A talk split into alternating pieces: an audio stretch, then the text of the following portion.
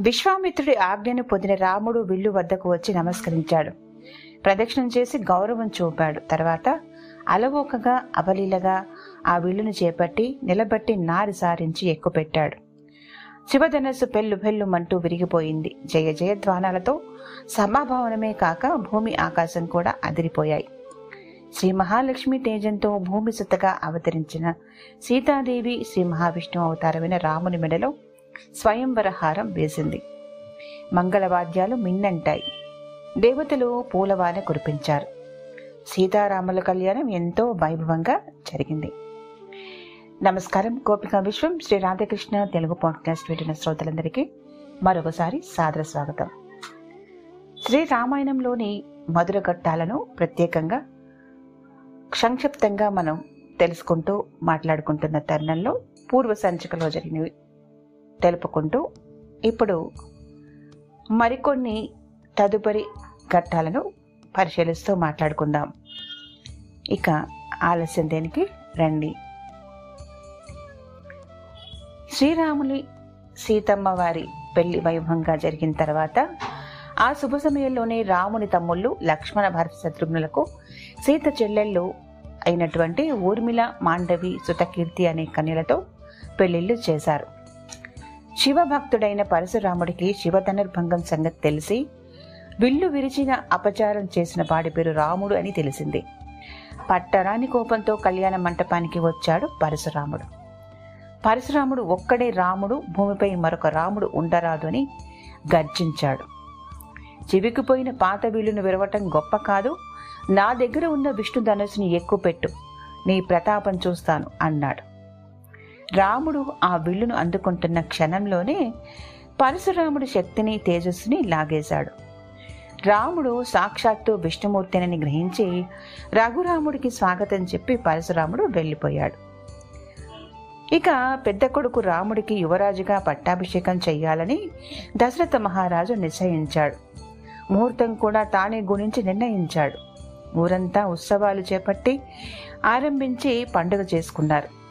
అయోధ్యావాసుల సంబరం చూసి మందరకు ఇంకనే కన్ను కుట్టింది. కైకకు దుర్బోధ చేసింది. మందర కైక పుట్టింటి దాసి. దశరథుడు శంబరాసురుడిని రాక్షసుడితో యుద్ధం చేస్తున్నప్పుడు రెండుసార్లు ప్రాణాపాయం ఏర్పడితే రథంలో ఆయన దగ్గరే ఉన్న కైక సాహసంతో రెండుసార్లు కాపాడింది. అప్పుడు రాజు ఆమెకు రెండు వరాలు ఇచ్చాడు. ఆ వరాలను కైక ఇప్పుడు కోరింది. రాముడికి మారుగా భరతుడికి పట్టాభిషేకం చెయ్యాలని పట్టుబట్టింది. రాముడి చేత పద్నాలుగేళ్ళు వనవాసం చేయించాలని కూడా కోరింది. ఇక రాముడు అయోధ్యలోకి రాకూడదంటూ కూడా చెప్పటం జరిగింది.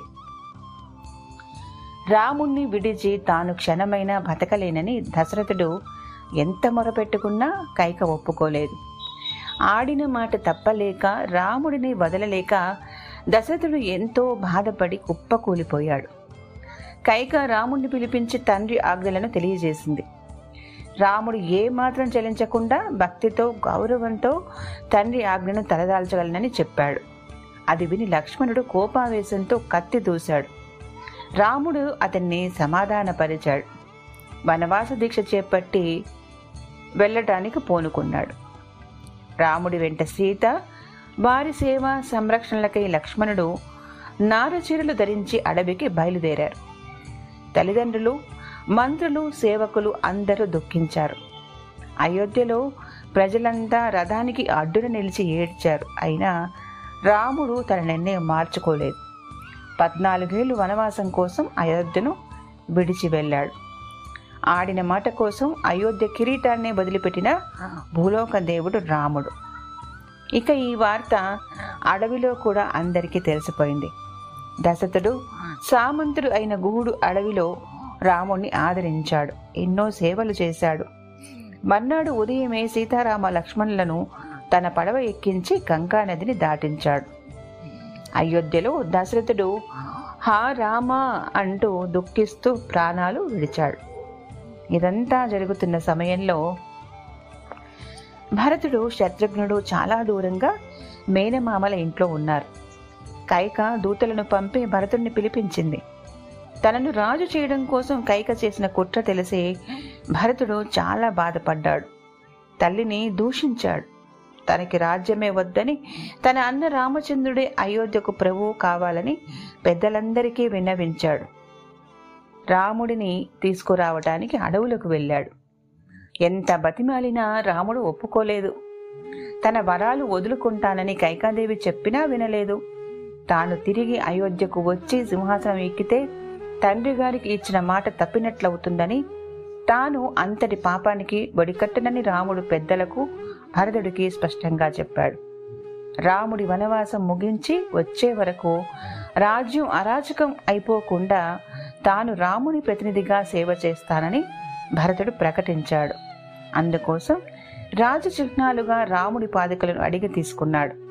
రాముడు లేని రాజ్యంలో తాను ఉండలేనని చెప్పి రాజధాని అయోధ్యలోకి వెళ్ళకుండా సగం బయట నగరం బయట నందిగ్రామం అనే చోట సింహాసనంపై రామపాదుకలను ఉంచి పూజించసాగాడు. భరతుడు వెళ్ళిన తరువాత సీతారామ లక్ష్మణులు దండకారణ్యంలో గోదావరి నదీ తీరానికి వెళ్ళారు. ఒకనాడు శూర్పణక అనే రాక్షసి అటు వచ్చింది. రాముణ్ణి చూసి మోహించింది. తన వశం చేసుకోవాలని ఆశపడింది. రాముణ్ణి తనతో రావాల్సిందని కోరింది. రాముడు తనకు పెండ్లయిందని చెప్పి దగ్గరలోనే ఉన్న సీతను చూపించాడు. కావాలంటే ఒంటరిగా ఉన్న తన తమ్ముడు లక్ష్మణుడితో సఖ్యం చేయవచ్చని చెప్పాడు. శూర్పనకను లక్ష్మణుడు కూడా కాదనడంతో ఆమె సీతను చూసింది. వీళ్ళు తనను కాదనడానికి సీతే కారణమని భావించింది. నిజరూపం ధరించి బిజ్జం పెంచింది సీతకు హాని చేయబోతుంటే లక్ష్మణుడు కోపించి ఆమె ముక్కు చెవులు కోసి అందవికారిని చేసి విడిచిపెట్టాడు. దీంతో శూర్పనక సీతారాముల మీద పగబట్టింది. లంకేశ్వరుడు రావణ బ్రహ్మ ఆమెకు అన్న. ఏడుస్తూ వెళ్ళి అతడితో తనకు జరిగిన పరాభవం గురించి చెప్పింది. రావణుడు కోపంతో మండిపడ్డాడు. శూర్పనక అతనికి సీత అందం గురించి చెప్పి ఆమెను తెచ్చి నీ రాణివాసంలో ఉంచుకోవాలని రెచ్చగొట్టింది. పగతో సీత మీద ఆశతో రావణుడు ఆమెను ఎత్తుకురావాలని నిశ్చయించాడు. అది మహాపాపమని లంకకు అశుభమని తమ్ముడు విభీషణుడు మరీ మరీ చెప్పాడు. అయినా రావణుడు వినిపించుకోలేదు. రాముడు మహావీరుడని అతడిని ఎదిరించి సీతను తేవడానికి ప్రయత్నించడం ప్రమాదమని రావణుడు గ్రహించాడు. ఆ పని మోసంతో చేయాలని ఒక ఉపాయం చేశాడు. మారీచుడిని బంగారు లేడి రూపంతో రాముడి కుటీరం దగ్గరికి పంపాడు. ఆ మాయలుడిని చూసి బంగారు లేడి అనుకుని సీత ముచ్చటపడింది ఇక తరువాతి ఘట్టంలోని అంశాలను మరి వచ్చే సంచికలో తెలుసుకుందామా? వింటున్నందుకు మీ అందరికీ ధన్యవాదాలు. ఇందులో చెప్పిన విషయాలు ఆసక్తిగా వింటూ నచ్చినట్టయితే ఈ పాడ్కాస్ట్ని సబ్స్క్రైబ్ చేస్తూ ఎంకరేజ్ చేయాల్సిందిగా నా మనవి. మరి వచ్చే సంచికలో కలుసుకుందామా? నమస్కారం సెలవు.